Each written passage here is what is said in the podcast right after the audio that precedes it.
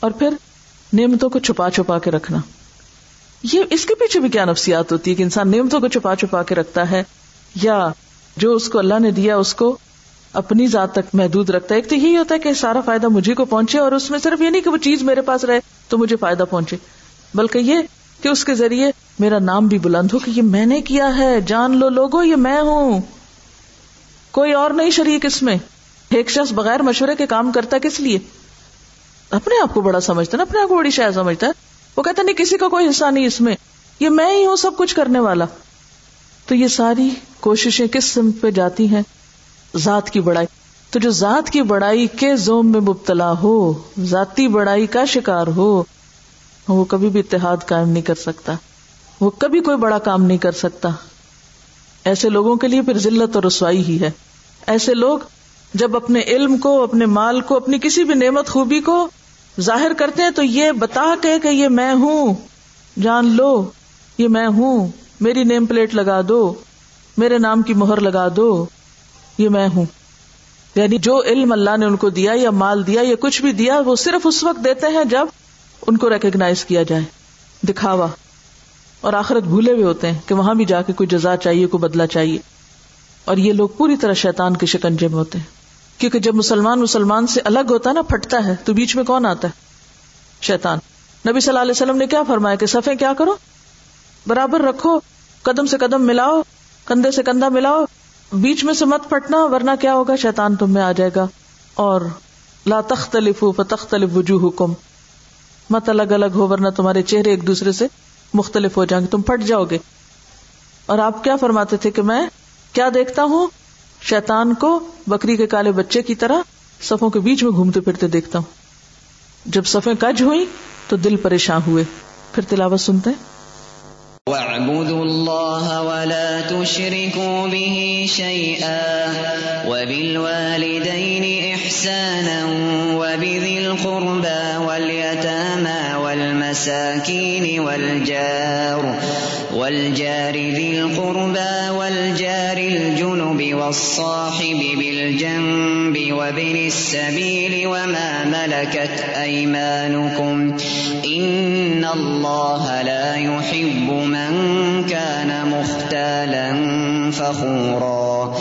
الذين يبخلون ويأمرون الناس بالبخل ويكتمون ويكتمون ما آتاهم الله من فضله وأعتدنا للكافرين عذابا مهينا والذين ينفقون أموالهم رئاء الناس ولا يؤمنون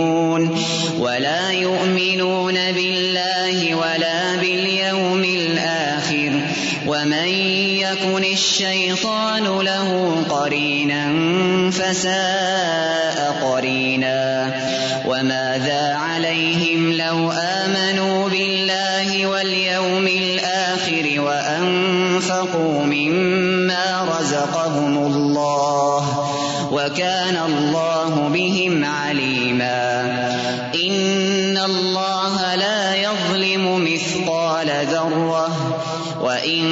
تك حسنة يضاعفها ويؤت من لدنه أجرا ويؤت من لدنه أجرا عظيما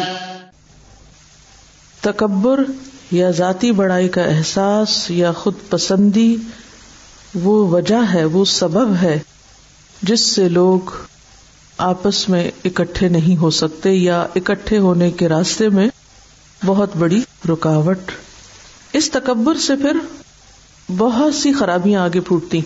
یہی تکبر یا خود پسندی ہوتی ہے جو بخل یا ہرس یا شہ یا دلوں کی تنگی کا سبب بنتی۔ اور دلوں کی تنگی اس کا کیا نقصان ہوتا ہے؟ دل کی تنگی سے پھر کیا مرض وجود میں آتے حسد۔ حسد کب ہوتا ہے کسی سے انسان کو؟ جب انسان ساری خیر خوبی صرف اپنے لیے ہی سمیٹنا چاہتا ہے، خود کو ہی نمایاں کرنا چاہتا ہے، اور دوسرے کو بڑا ہونے یا بڑا سمجھنے کا کوئی موقع نہیں دیتا یا اس قابل نہیں سمجھتا، یا دوسروں کو پھر اپنی ذات پر ترجیح نہیں دیتا، دوسروں کے لیے کچھ قربانی نہیں کر سکتا۔ اسی لیے آپ دیکھیے کہ یہاں پر اللہ سبحان و تعالیٰ نے مختالن فخورا کے فوراً بعد جس مرض کا یہاں ذکر کیا ہے، وہ کیا ہے؟ اللہ دینا یا بخلون اور بخیل لوگ اگر کسی چیز کی نشر و اشاعت کرتے ہیں تو وہ بھی کیا ہوتا ہے؟ بخل۔ بخیل بخل کو کیوں رواج دیتا ہے؟ صرف اپنی ذات تک ہی بخل کیوں نہیں رکھتا؟ وجہ؟ تاکہ اس کا اپنا ایب چھپا رہے۔ وہ معاشرے میں مما رزقنا ہم یونفقون کے کلچر کو عام کرنے کی بجائے کیا جرم کرتا ہے؟ اللہ یب خلون و امرون الناس بالبخل۔ یک تمون ما آتا اللہ من فضلی اللہ کے دیے ہوئے فضل کو چھپاتا بھی ہے۔ کوئی مثال اس کی؟ فضل کو چھپانے کی؟ دیکھیے، ابھی تک تو جو ہم باتیں کر رہے ہیں نا، یہ نظریاتی باتیں ہیں کہ ایسا ہوتا اور ایسا ہوتا ہے۔ حقیقت میں کیا ہے؟ زمینی حقائق جن کو آپ کہتے وہ کیا ہے عملی مثالیں کیا ہیں؟ مثلاً اس وقت باقی چیزوں کی نہیں، ایک چیز کی عملی مثال پوچھنا چاہوں گی وہ یک تم ما آتا اللہ من فضلی یہ بھی بیسیکلی بخل ہی کی ایک قسم ہے۔ مال خرچ نہ کرنا اور اس سے سنگین کہ ہوا بھی نہ لگنے دینا، اسے مزید چھپا کے رکھنا۔ ہوں یعنی آپ دے تو نہیں رہے لیکن دکھاتے تک بھی نہیں۔ عموماً کیا ہوتا ہے؟ ٹرس کا لفظ جہاں بھی آتا ہے نا۔ ماں آتا ہوں اللہ میں کیا صرف مال ہوتا ہے؟ اللہ نے صرف آپ کو مال عطا کیا؟ نہیں۔ بہت وسط ہے ان الفاظ میں۔ ماں آتا ہوں اللہ۔ جو بھی اللہ نے دیا، پھر میں تو صرف ایک مثال کے طور پر مال کا لفظ استعمال کر رہی ہوں۔ آپ اس کا مفہوم سمجھیے۔ مثلاً آپ سب یہاں سیکھ رہے ہیں۔ ہر ایک کو اللہ نے مختلف سمجھ دی ہے۔ ایک کو دوسرے کی نسبت بات زیادہ سمجھ میں آ گئی ہے اور وہ اس کو زیادہ بہتر طور پر واضح کر سکتا ہے۔ لیکن کسی کے سوال کرنے پر پوچھنے پر بھی وہ ظاہر نہیں کرتا کس لیے؟ تاکہ سکھانے میں تکلیف نہ اٹھانی پڑے یا یہ کہ اگر ان کو بھی سمجھ آ گیا اور مجھے بھی آ گیا تو پھر تو سب کے نمبر برابر ہو جائیں گے اور سب کے نمبر اگر برابر ہو جائے تو مجھے بڑا کون مانے گا؟ پھر میری ذاتی بڑائی تو ہو ہی نہیں سکتی کہیں۔ اگر کسی سے کوئی کچھ مانگ بیٹھے تو عموماً کیا کہتے ہیں؟ اپنے ہی دکھ کھول کے بیٹھ جاتے ہیں تاکہ دوسرا ضرورت ہی نہ کرے۔ ہمارے معاشرے میں عموماً حکیم کا بیٹا ہی حکیم بنتا ہے، کیونکہ وہ نسخے جو دادا سے باپ باپ سے پھر آگے وہ دادا پوتا والی بات ہو جاتی ہے کہ صرف اپنی ہی نسل یا اپنے ہی خاندان یا اپنے ہی خاص مخصوص لوگوں تک خیر کو رکھا جاتا ہے تاکہ اس فیض میں دوسرے شریک نہ ہو سکے۔ اور اس کا بعض اوقات نقصان کیا ہوا ہے؟ کہ وہ علم جو سینا در سینا تھا، وہ سینوں میں ہی دفن ہو کے، قبروں میں دفن ہو گیا۔ اس سے لوگوں کو فائدہ نہ پہنچا۔ اور نتیجے تن کیا ہوا؟ کہ آمد الناس جاہل رہ گئے۔ کوئی چیز اچھی نظر آ گئی خود، تو دوسروں کو عام طور پر بتانے سے کتراتے ہیں، گریز کرتے ہیں، گھبراتے ہیں کہ اس کو بھی پتا چل گیا تو پھر اس تک بھی یہ نعمت پہنچ جائے گی۔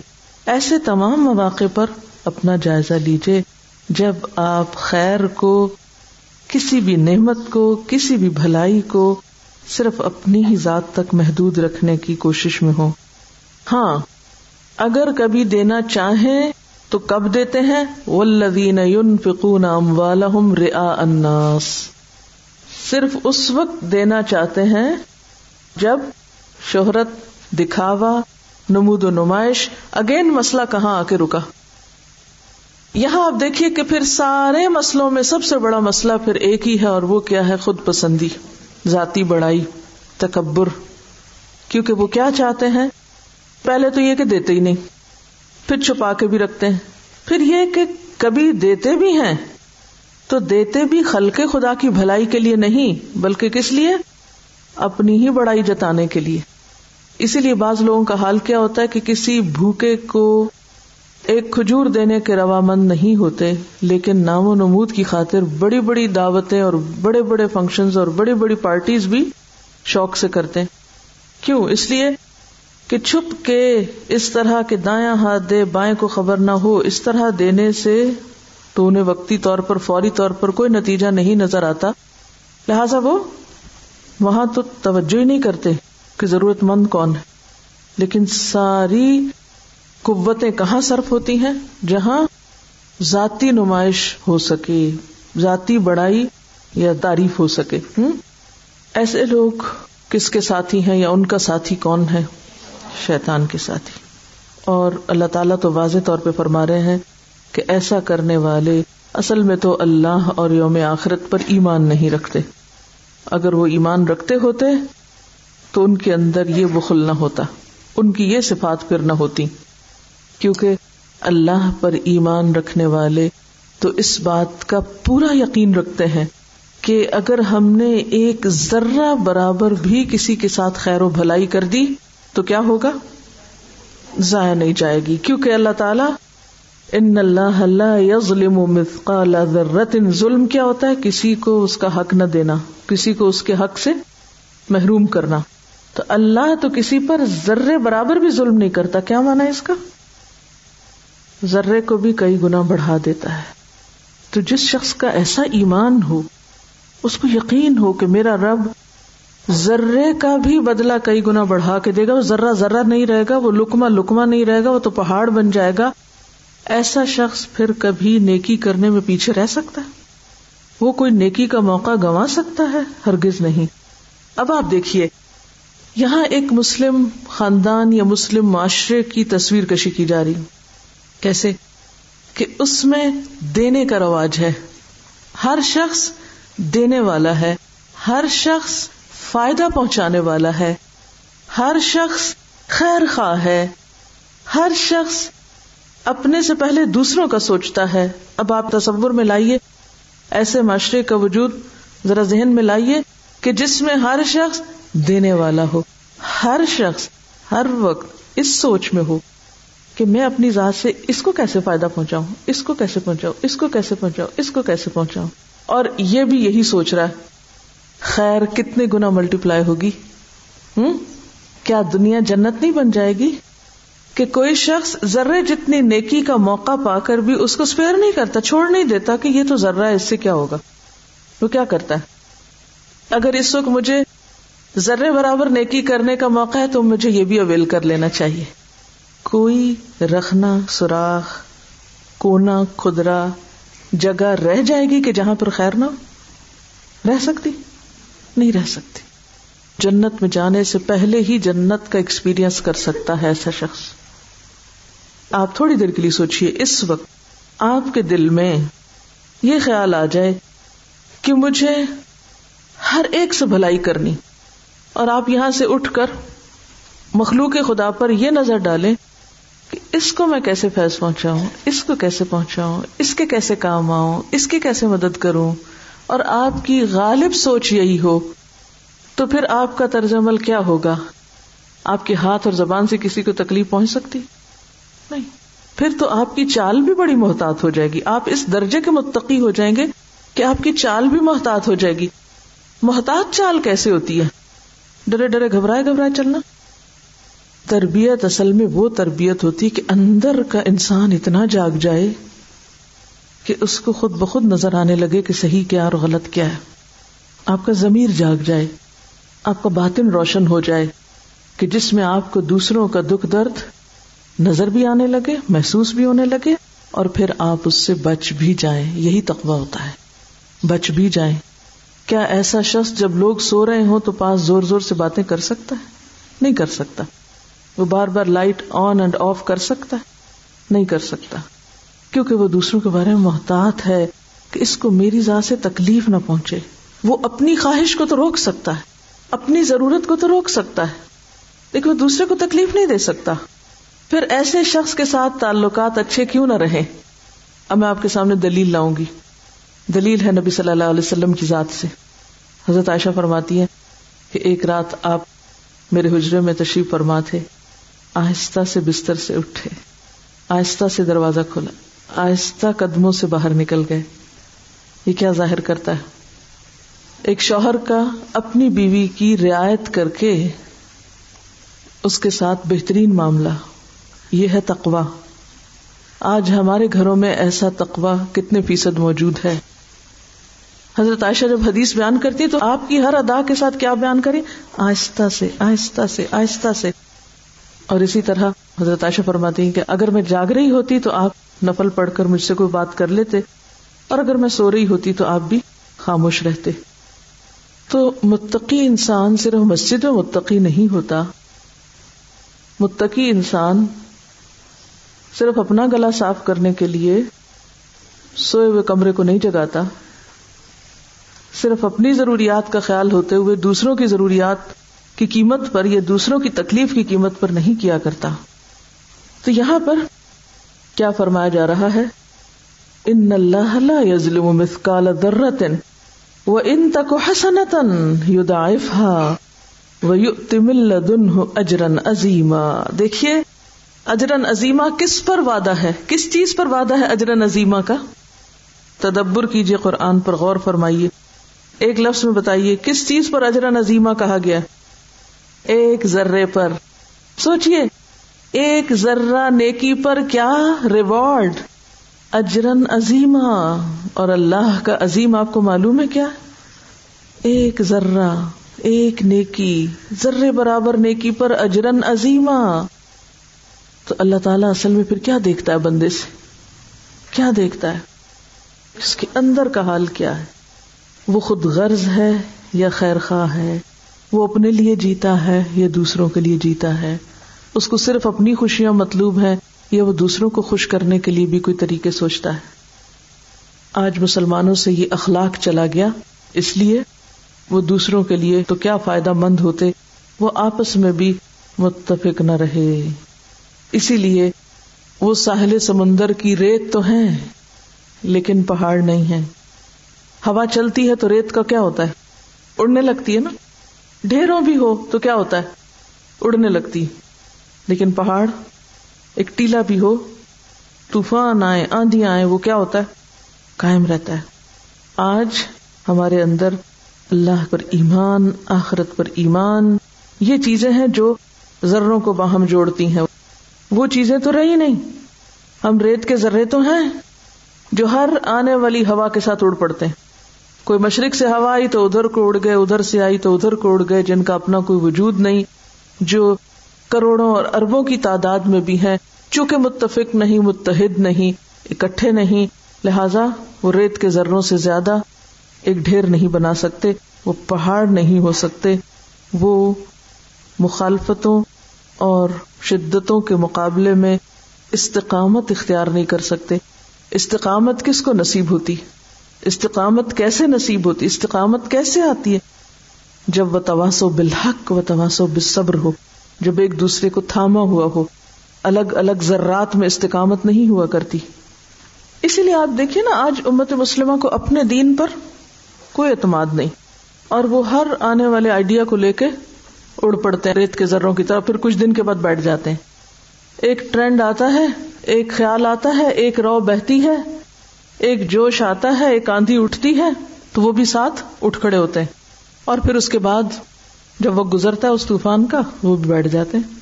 ہم لوگوں کے اندر بھی دین کی خدمت کے ایسے ہی جذبے ہیں کچھ۔ کوئی ہوا دے دے تو اٹھ کھڑے ہوئے۔ ہوا چلی گئی تو پھر بیٹھ گئے۔ استقامت تو نہیں نا استقامت والے تو مستقل طور پر کام کرتے چلے جاتے ہیں۔ واقعی اگر آپ چاہتے ہیں کہ سوسائٹی میں ایک چینج آئے اور خیرہ امت ناب بنے، آپ کی ذات سے دوسروں کو فائدہ پہنچے۔ آپ واقعی کچھ تبدیلی لا سکے معاشرے کے اندر۔ ایک خوشگوار جھونکا بنے، لوگوں کی دنیا اور آخرت سنوارے۔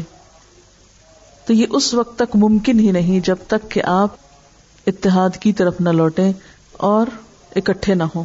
بالکل اسی طرح جیسے مختلف ندی، نالے، مختلف دریا پوری زمین پہ پھیلے ہوئے ہوتے ہیں۔ یعنی اتحاد کا مطلب یہ نہیں ہوتا کہ ہم بھیڑ بن جائیں اور سارے ایک جگہ اکٹھے ہو جائیں۔ یا ہم اس وقت اس کمرے کے اندر اکٹھے ہیں، لیکن باہر نکلے تو کوئی ایک دوسرے کو جانتا پہچانتا بھی نہ ہو۔ تو کیا اتحاد ایک چھت کے نیچے بیٹھنے کا نام ہے؟ یعنی آپ یہاں اگر بہت سارے لوگ اکٹھے بیٹھے تو میں اس کو اتحاد کہوں گی؟ نہیں، یہ اتحاد نہیں ہے۔ یہ بھیڑ ہے۔ کیونکہ عملی طور پر جب آپ یہاں سے نکلتے ہیں تو کوئی کسی کو کچھ نہیں جانتا۔ کسی کا کسی کوئی کنسرن نہیں ہوتا۔ کسی کو کسی کوئی دلچسپی نہیں ہوتی۔ کسی کے ساتھ کوئی ذہنی ہمانگی اور کوئی تبادلہ خیال اور کوئی فکر مندی اور کوئی گفتگو کا موضوع یہ نہیں ہوتا کہ مل جل کر ہمیں کیا کرنا چاہیے۔ کوئی ایک دوسرے سے سیکھ نہیں رہا ہوتا۔ ہر کوئی اپنی ذات میں گم ہوتا ہے، اپنی غم، اپنی فکر، اپنا گھر، اپنے بچے، اپنی ذات اور اپنی ذات ہی رہتی۔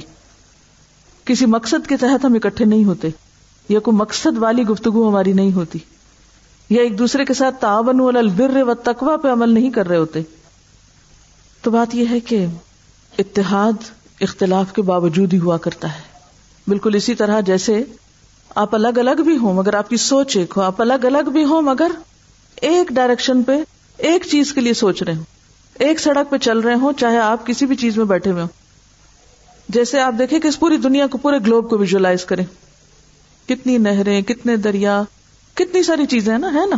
اللہ نے یہ تو نہیں کیا کہ زمین کو آپ چار حصوں میں تقسیم کر کے تین کو پورا پانی بنا دیا اور ایک حصہ بس ایک طرف خشکی کا رکھ دیا۔ یا ایک طرف پہاڑ رکھ دیا اور باقی سارا ایسے چھوڑ دیا۔ کتنا توازن اس میں قائم کیا۔ تو سب بکھرا ہوا نا۔ لیکن الٹیمیٹلی کیا کرتے ہیں؟ یہ چھوٹی چھوٹی ندیاں، نالے سارے فطری طور پر ایک بڑی چیز میں ضم ہوتے ہیں جا کے۔ ہم کسی بھی فورم پہ دین کا کام کر رہے ہوں۔ کہیں پر بھی ہوں، کچھ بھی کر رہے ہوں۔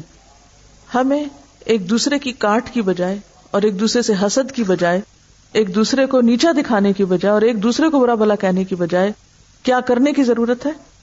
کہ ہر ایک کے کام کی قدردانی کرتے ہوئے ایک بڑے مقصد کی طرف اکٹھے بڑھتے چلے جائیں۔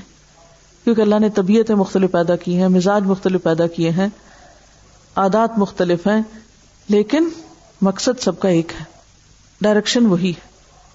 اب تھوڑا سا ہم اس اینگل سے سوچتے ہیں کہ وہ کون سی باتیں ہیں، وہ کون سی کمی ہے ہمارے اندر، وہ کیا خرابی ہے کہ جو ہمیں ایک طاقت نہیں بننے دیتی۔ وہ رکاوٹیں کیا ہیں؟ وہ مشکلات کیا ہیں؟ کیا چیز ہے؟ اور پھر اس کا علاج کیا ہے؟ کہ وہ کون سے فیکٹرز ہیں؟ اسباب ہیں؟ کہ جو ہمیں اکٹھا نہیں ہونے دیتے اور کیا کرنا ہے کہ واقعی اکٹھے ہو سکے بنیادی طور پر ان احکامات سے انحراف ہے۔ آپ اپنے آپ کو دیکھیے، آپ میں سے کتنے لوگ صاحب جمب کے حقوق کا خیال رکھ رہے ہیں؟ پہلو کے ساتھی کے حقوق کیا ہیں؟ آپ سب ذرا دائیں اور بائیں دیکھیے، آپ نے آج سلام کیا اکٹھے بیٹھے ہوئے سارے دن سے؟ ایک دوسرے کو سلام کیا؟ یہ پتا ہے آپ کے ساتھ کون بیٹھا ہوا؟ موڑے رخ ایک دوسرے کی طرف اور پہچانے؟ شاید حیران ہو کہ اچھا آپ بیٹھی ہوئی تھی میرے ساتھ۔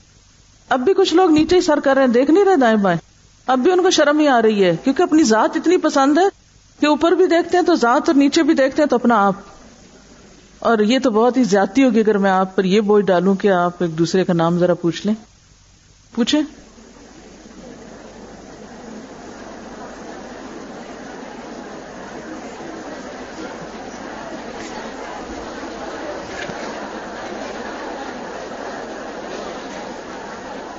دائیں اور بائیں دونوں طرف۔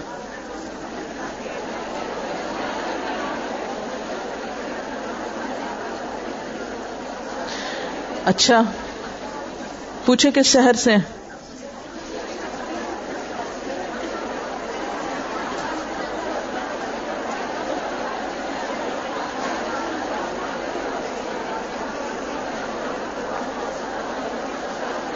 چلیے۔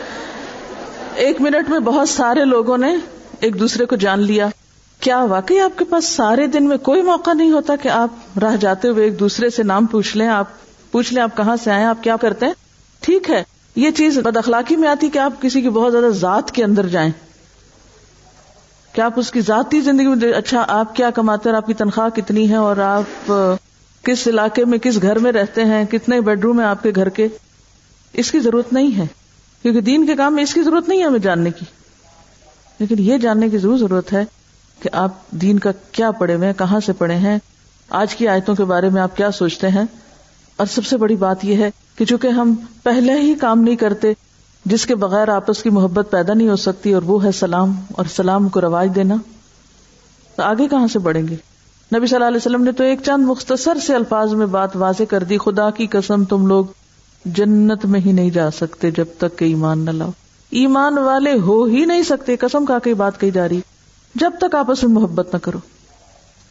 اور محبت کا مانو کوئی لیلا مجنو کی محبت نہیں ہے، جو ایک منفی محبت ہے۔ محبت کو بھی ہم نے غلط رنگ دے دیا۔ اللہ کی خاطر محبت کیا محبت ہوتی ہے؟ نفس پرستی، خواہش پرستی۔ نہیں، اللہ کی خاطر محبت وہ محبت ہوتی ہے جس شخص کو دیکھ کر اللہ یاد ہے، جس کے پاس بیٹھ کر اللہ سے محبت میں اضافہ ہو اور جس سے جدا ہو تو اللہ کی محبت کا تحفہ لے کے نکل رہے ہوں۔ یہ اللہ کی خاطر محبت ہے سمپلی کہ جس کی کمپنی میں آپ اللہ کو اور قریب پائیں۔ ایک اس حدیث کو بھی اگر ہم سمجھ لیں تو اتحاد پیدا ہو سکتا ہے۔ آپ نے کیا فرمایا؟ تم جنت میں نہیں جا سکتے جب تک کہ تم صاحب ایمان نہیں۔ ایمان والے ہی نہیں، ایمان ہی کوئی نہیں، اگر وہاں محبت نہیں۔ اور کیا طریقہ بتاؤں تم کو کہ جس کو اختیار کرو تو؟ ایک دوسرے سے محبت کرنے لگو۔ افش السلام و بینکم، سلام کو کثرت سے رواج دو۔ بہت زیادہ ایک دوسرے کو سلام کرو۔ لیکن اس کو بھی ہم دوسرے کو راہ نہیں دیتے کہ کوئی ہم سے سلام کر سکے یا بات کر سکے۔ یعنی اگر آپ کہیں باہر سڑک پر کوئی ایسا کرے تو آپ سوچیں گے کہ وہ کون اور میں کون، لیکن آپ سب تو ایک مقصد کے لیے اکٹھے ہوئے ہیں۔ اور آپ بھی ایک دوسرے کے ساتھ یہی کریں تو پھر فرق کیا رہ گیا دین پڑھنے والوں اور نہ پڑھنے والوں میں؟ بات یہ کہ اتحاد قائم نہیں ہو سکتا جب تک کہ برداشت کا مزاج نہ ہو۔ برداشت کا مزاج کیا ہوتا ہے؟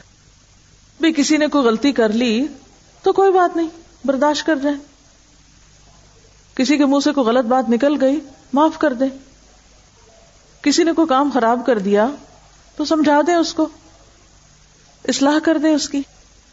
لیکن عام طور پر ہم رد عمل کی نفسیات میں مبتلا رہتے رد عمل کی نفسیات کیا ہوتی ہے جو جیسا کرے ہم بھی اس کے ساتھ ویسے ہی بن جاتے ہیں۔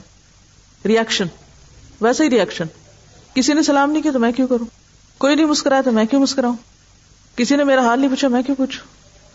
تو جب تک اس چیز کی کاٹ نہیں ہوگی کہ میں کیوں اور میں کیوں، میں ہی کیوں، اور جب تک دوسرے کی غلطی پر ایک ہمدردانہ نظر نہیں ہوگی، تو کیسے بات بنے گی؟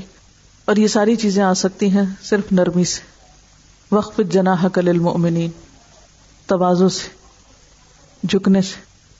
کوئی نہیں آپ کو پوچھتا، آپ پوچھ لیں۔ کوئی نہیں آپ کا خیال رکھتا، آپ رکھ لیں۔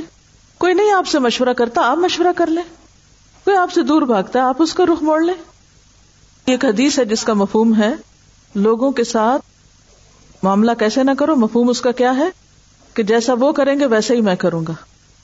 یعنی تم اپنے رویوں کو لوگوں کے تابع مت کرو کہ جیسا وہ کریں گے ویسا ہی میں کروں گا۔ احسان کیا ہوتا ہے؟ کہ برا بھی کرے تو آپ اچھا کریں۔ دیکھیں، جب ہم لوگوں سے معاملہ کرتے ہوئے اکڑ سے کام لیتے ہیں نا، تو ہم لوگوں کی انا کو جگا دیتے ہیں۔ وہ کیا ہو جاتے ہیں؟ ڈیفینسو ہو جاتے ہیں۔ جب آپ لوگوں سے توازوں کی بجائے اکڑ سے معاملہ کرتے ہیں، آپ اس کی انا جگا دیتے ہیں۔ اب جس کی آپ نے انا کو جگا دیا، تو اس سے آپ امن پا سکتے ہیں؟ اور اگر آپ کسی کی ضمیر کو جگا دیتے ہیں، احساس کو جگا دیتے ہیں، شعور کو جگا دیتے ہیں، تو پھر معاملہ بالکل فرق ہو جائے گا۔ اور انا کو کیسے جگایا جاتا ہے اور ضمیر کو کیسے جگایا جاتا ہے؟ جس کے ساتھ ہم شفقت سے بات کریں گے تو اس کے ضمیر کو جگا دیں گے، اور جس کے ساتھ ہم سختی سے بات کریں گے تو اس کی ہم انا کو جگا دیں گے۔ کامیاب لوگ کون ہوتے ہیں؟ جن کے اندر نرمی ہے۔ اور ناکام لوگ جن کے اندر اکڑ ہے، خود پسندی ہے، سختی ہے۔ انسان کا حسن جھکنے میں ہے۔ اگر کسی اور میں خوبی ہے تو اس کو تسلیم بھی کر لینا چاہیے۔ حسد نہیں کرنا چاہیے۔ حسد تعلقات کی خرابی کا باعث بنتا ہے۔ مثلاً آپ نے درس دیا اور کسی اور نے دیا۔ دوسرے کی لوگوں نے تعریف کر دی، آپ کی اس طرح نہیں کی۔ اب کیا ہوا؟ آپ اس کے دشمن بن گئے جس کی لوگ تعریف کرتے ہر حال میں اس کو کاٹ پھینکنے کی تدبیریں کرتے ہیں۔ ایسی ایسی باتیں اس کے بارے میں مشہور کریں گے کہ جس سے کیا ہو؟ وہ بدنام ہو۔ پھر آپ کے کام میں کہاں سے بھلائی آئے گی؟ کہاں سے برکت آئے گی؟ پھر آپ کے لفظوں میں کہاں سے خیر آئے گی؟ اب دیکھیے کہ ایک شیر ہے نا، کوئی ٹوٹا کارواں سے، کوئی بدگما حرم سے یعنی کوئی کافلا چھوڑ گیا اور کوئی حرم سے بدگما ہوا کہ میرے کارواں میں نہیں ہوئے دل نوازی۔ جو جتنا ہی ذمہ دار ہے، اس کے اندر اتنی ہی دل نوازی کی خوب ہونی چاہیے۔ اسے روکھا پیکا نہیں ہونا، اسے لیے دیے نہیں ہونا۔ اسے اتنے ہی کندھے جکانے جیسے قرآن نے کہا، وقف جناح کل المومنین اسے آجزی کا معاملہ کرنا ہے، توازو سے پیش آنا ہے۔ اور آپ دیکھیے کہ دین کا کام کیا کام ہے؟ دین کس کو آپ سمجھتے ہیں؟ اللہ کی عظمت بیان کرنا، لوگوں کو اللہ سے جوڑنا۔ تو جس کا دل اپنی بڑائی سے بھرا ہوا اپنی بڑائی کے خیال سے جس کے اندر توازو نہیں۔ اس کے اندر اللہ کی بڑائی کا بول بھی نہیں نکلتا۔ اس کے منہ سے حقیقی معنوں میں بڑائی کی بات آ ہی نہیں سکتی۔ وہ اس قابل ہی نہیں پھر کہ لوگوں کو اللہ سے جوڑ سکے۔ وہ لوگوں کو بھگا تو سکتا ہے، لیکن لوگوں کو جوڑ نہیں سکتا۔ اور جب لوگ جڑیں گے ہی نہیں تو اتحاد کہاں سے آئے گا؟ اصل میں اللہ نے ہم کو بندہ بنایا۔ جب ہم بندہ نہیں بننا چاہتے، خدا بننا چاہتے ہیں تو ہم کیا کرتے ہیں؟ حد سے باہر نکلتے ہیں نا؟ سرکشی کرتے ہیں، حد سے باہر نکلتے ہیں۔ یعنی جو چیز ہمیں زیب نہیں دیتی ہم وہ کر رہے ہوتے ہیں۔ ہاں؟ تو ایسا شخص اللہ کے غزب کو دعوت دیتا ہے۔ اب آپ دیکھیں کہ ہم بڑے جب ہیں نہیں نا، اور بڑے بننے کی کوشش کرتے ہیں تو پھر ہم ایک جھوٹے برم میں مبتلا ہوتے ہیں۔ ایک جھوٹ کا لبادہ اڑتا ہم ایک خول میں بند ہونے لگتے ہیں۔ ایک شیل میں بند ہو کے ہم دوسروں کو قریب نہیں پٹکنے دیتے۔ ہم ایک حد پہ رکھتے ہیں، یہاں رک جاؤ۔ اس سے آگے نہیں آنا۔ تو اس سے کیا ہوتا ہے؟ اتحاد ہو سکتا ہے؟ اتحاد نہیں ہو سکتا۔ جب آپ اپنی ذات کو دوسروں سے سپیریئر سمجھ لیں، اونچا سمجھ لیں، اوپر کر دیں، تو پھر کیا ہوگا؟ اکٹھے تھوڑی ہو سکتے ہیں۔ اسی لیے آپ صلی اللہ علیہ وسلم فرماتے کہ انما آکل کمایا کل لبت کہ میں ایسے ہی کھاتا ہوں جیسے ایک بندہ کھاتا ہے۔ ایسے ہی بیٹھتا ہوں جیسے ایک بندہ بیٹھتا ہے۔ ایسا شخص جب خود پسندی اور جھوٹے پندار میں مبتلا ہوتا ہے مختالن فخورا ہوتا ہے، تو پھر کیا ہوتا ہے؟ وہ دوسرے انسانوں کو حقیر سمجھتا ہے۔ وہ حق کو قبول نہیں کرتا۔ اسی لیے تعریف کیا کی گئی تکبر کی؟ ہاں؟ آپ صلی اللہ علیہ وسلم نے فرمایا وہ شخص جنت میں نہیں جائے گا جس کے دل میں ذرے برابر، رائی کے دانے برابر بھی تکبر ہوگا۔ لوگوں نے پوچھا کہ تکبر ہے کیا؟ تو آپ نے کیا فرمایا تھا؟ بطر الحق کی غم الناس۔ حق کو نظر انداز کرنا اور انسانوں کو حقیر سمجھنا۔ اپنے آپ سے سوال کیجیے کیا میں باقی سب کو اپنے سے بڑا سمجھتی ہوں یا پھر خود کو سب سے بڑا سمجھتی ہوں؟ کیا دوسرے انسان مجھے اپنے سے اچھے لگتے ہیں یا میں اپنے آپ کو دوسروں سے اچھا سمجھتی ہوں؟ پوچھیے اپنے آپ سے۔ اپنا ٹیسٹ کیجیے نا۔ کیونکہ آپ کی یہ تو اندر کی ایک کیفیت ہے نا، آپ اپنے آپ کا حساب خود ہی کر سکتے ہیں۔ آپ دیکھیے کہ کائنات کی ساری چیزیں ایک دوسرے کے ساتھ تعاون کرتی ہیں۔ سورج سمندر کے ساتھ تعاون کرتا ہے۔ سمندر پلٹ کے سورج کے ساتھ تعاون کرتا ہے۔ جب اس کی ریس پڑتی ہے تو وہ بھاپ بن کے اٹھتا ہے۔ بھاپ اٹھی تب سکتی ہے جب ہوا اپنا کام کر دے۔ ہاں؟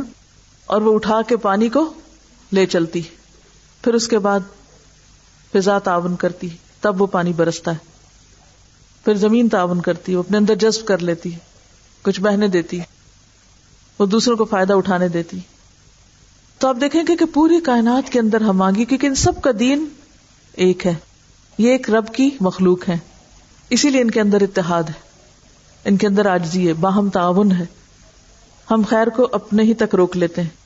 یا بخلون و یا مرون انا سب بالبخل۔ نہ خود خیر کا کام کریں گے، نہ دوسرے کو کرنے دیں گے۔ ابو توفیل دوسی اربوں کا ایک شاعر تھا، وہ کہتا ہے کہ لوگوں میں نے خوش رہنے کا راز جان لیا ہے۔ کائنات کی ہر چیز دوسروں کے لیے۔ جب تم دوسروں کے لیے بنو گے یعنی دوسروں کے فائدے کے ہو جاؤ گے، تو جواباً تمہیں بھی خوشیاں ملیں گی۔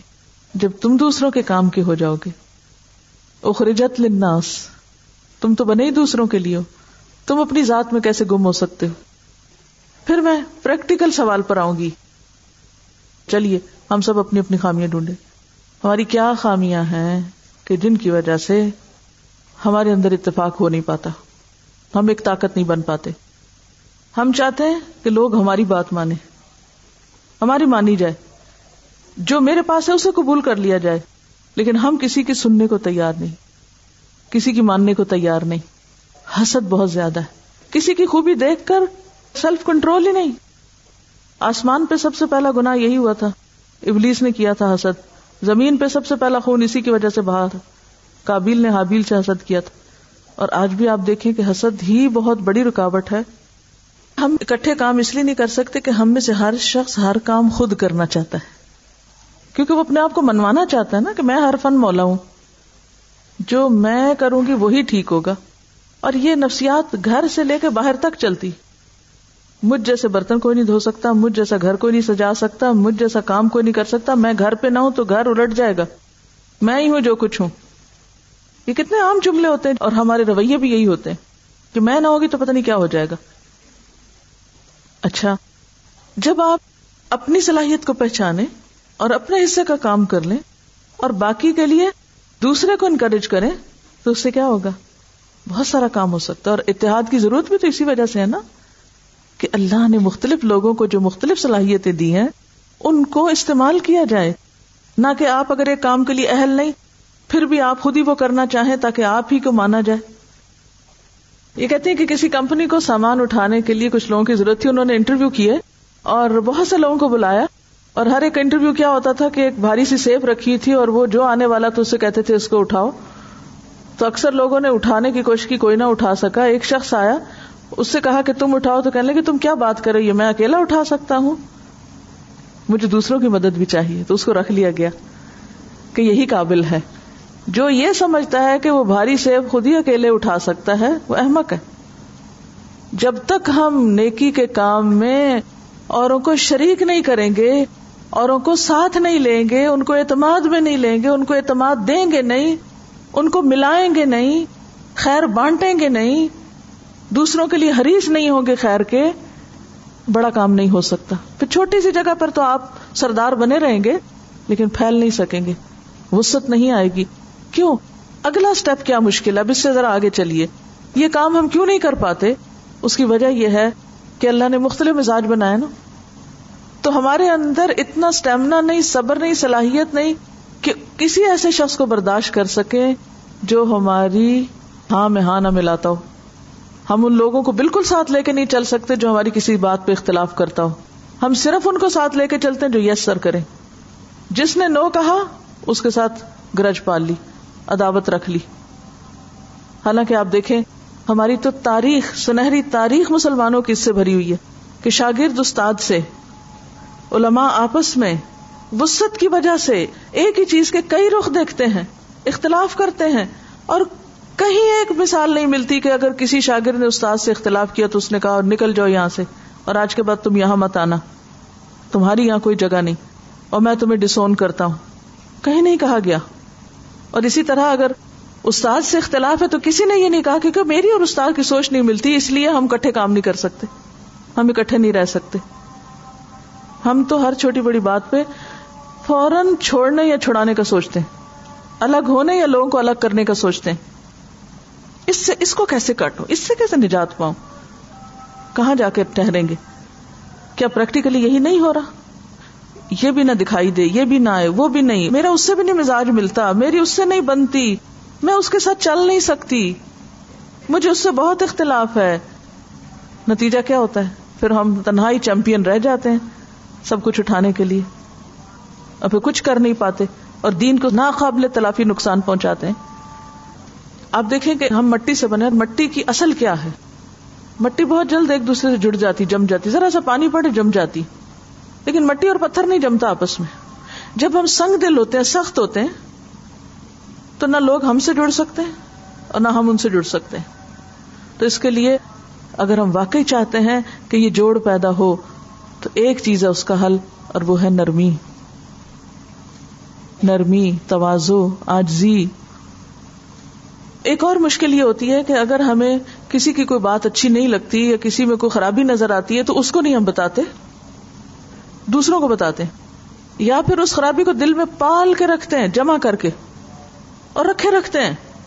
اور ہر کچھ دن کے بعد وہ پھر پھٹتی ہے، پھر وہ تازہ ہوتی ہے۔ پھر پہلے سے بھی زیادہ اختلاف ہوتا ہے، پہلے سے بھی زیادہ ٹکراؤ ہوتا ہے۔ معافی نہیں کر پاتے۔ ولافین الناس، کا کیا مطلب؟ آپ کس کو کہتے ہیں؟ مٹا دینے کو۔ بس ایسے کرو جیسے توبہ گناہوں کو مٹاتی ہے نا، باقی رہنے دیتی ہے۔ نشان بھی نہیں چھوڑتی۔ یہ دم ما قبل سب کچھ صاف کر دیتی ہے توبہ، سارے گناہوں کو۔ تو اب وہ درگزر بھی کیا ہوتا ہے اصل میں؟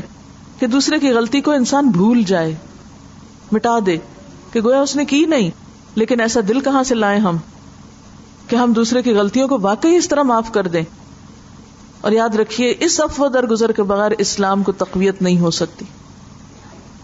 اگر کسی کی کوئی برائی اور ہم اس برائی سے نفرت کرنے کے بجائے اس انسان سے نفرت شروع کر دیتے ہیں اور اسے اپنے سے کاٹ پھینکنے کی تدبیریں کرنے لگتے ہیں۔ دین کا کام آگے اسی وقت بڑھ سکتا ہے جب اس میں ایک تسلسل باقی رہے۔ تسلسل اسی وقت ہوگا جب آپ کے ساتھ اور لوگ ہوں گے اور آپ کی ذمہ داریاں وہ اٹھا لیں گے وہ آگے سے آگے ورثہ منتقل ہوتا چلا جائے گا۔ آج کیوں ہر طرف جہالت پھیل گئی؟ کیوں ہر طرف یہ فساد اور فتنے کا کیفیت؟ اس کی بنیادی وجہ یہی ہے کہ اختلاف اور باہم پھوٹ ہے ایک دوسرے سے۔ اب دیکھیے کہ اگر ہم سب یہ سمجھے نا کہ ہم اس دنیا میں نام کمانے نہیں آئے، ہم ایک دوسرے کی خدمت کے لیے ہیں۔ ہم دوسروں کے فائدے کے لیے جیسے نبی صلی اللہ علیہ وسلم کہ سب سے زیادہ بہترین انسان وہ ہے انسانوں میں سے جو دوسروں کو فائدہ پہنچائے۔ خیر الناس امن ینفا اناس تو جتنا زیادہ ہم دوسروں کے فائدے کے ہوں گے، اتنے ہی زیادہ اللہ کے قریب ہو جائیں گے۔ آپ دیکھیے، کل کا ہوم ورک کیا تھا کہ لوگوں سے پوچھ کر آئیے، کیا کیا آپ کی زندگی کا مقصد کیا ہے؟ کسی نے پوچھا کسی سے؟ کام تو آپ کرتے کوئی نہیں۔ جہاں سن لیتے ہیں، محظوظ ہوتے ہیں، چلے جاتے ہیں۔ آج کا ہوم ورک کیا ہونا چاہیے؟ ایک حدیث زبانی رٹ کر، اس کے لفظی ترجمہ رٹ کر، امتحان میں لکھ کر پاس ہونا۔ ہم اس کو پاس ہونا کہتے ہیں۔ کہ حدیثیں ہمیں یاد ہو جائیں، پھر ہم ان کو امتحان میں لکھ دیں۔ علم کس لیے رہ گیا؟ امتحان پاس کرنے کے لیے، عمل کے لیے نہیں۔ اور اس سے بڑا امتحان جس میں ہم ہر وقت پڑے ہوئے اس میں اس کو استعمال نہیں کرتے۔ تو کیا کرنا ہے؟ آج کے لیے ہوم ورک تجویز کیجیے دوسروں میں دلچسپی لینا۔ سبحان اللہ بحمد کا نشد اللہ اللہ اللہ انتا نستغفر کا و نتوب الیک۔ السلام علیکم و رحمۃ اللہ وبرکاتہ۔ وَاعْبُدُوا اللَّهَ وَلَا تُشْرِكُوا بِهِ شَيْئًا وبالوالدين إحسانا وبذي القربى واليتامى والمساكين والجار ذي القربى والجار الجنب والصاحب بالجنب والصاحب بالجنب وابن السبيل وما ملكت أيمانكم ان اللہ لا يحب من كان مختالا فخورا الذين يبخلون ويأمرون الناس بالبخل ويكتمون ما آتاهم الله من فضله وأعتدنا للكافرين عذابا مهينا والذين ينفقون ينفقون أموالهم رئاء الناس ولا يؤمنون بالله ولا باليوم الآخر ومن يكن الشيطان له قرينا فساء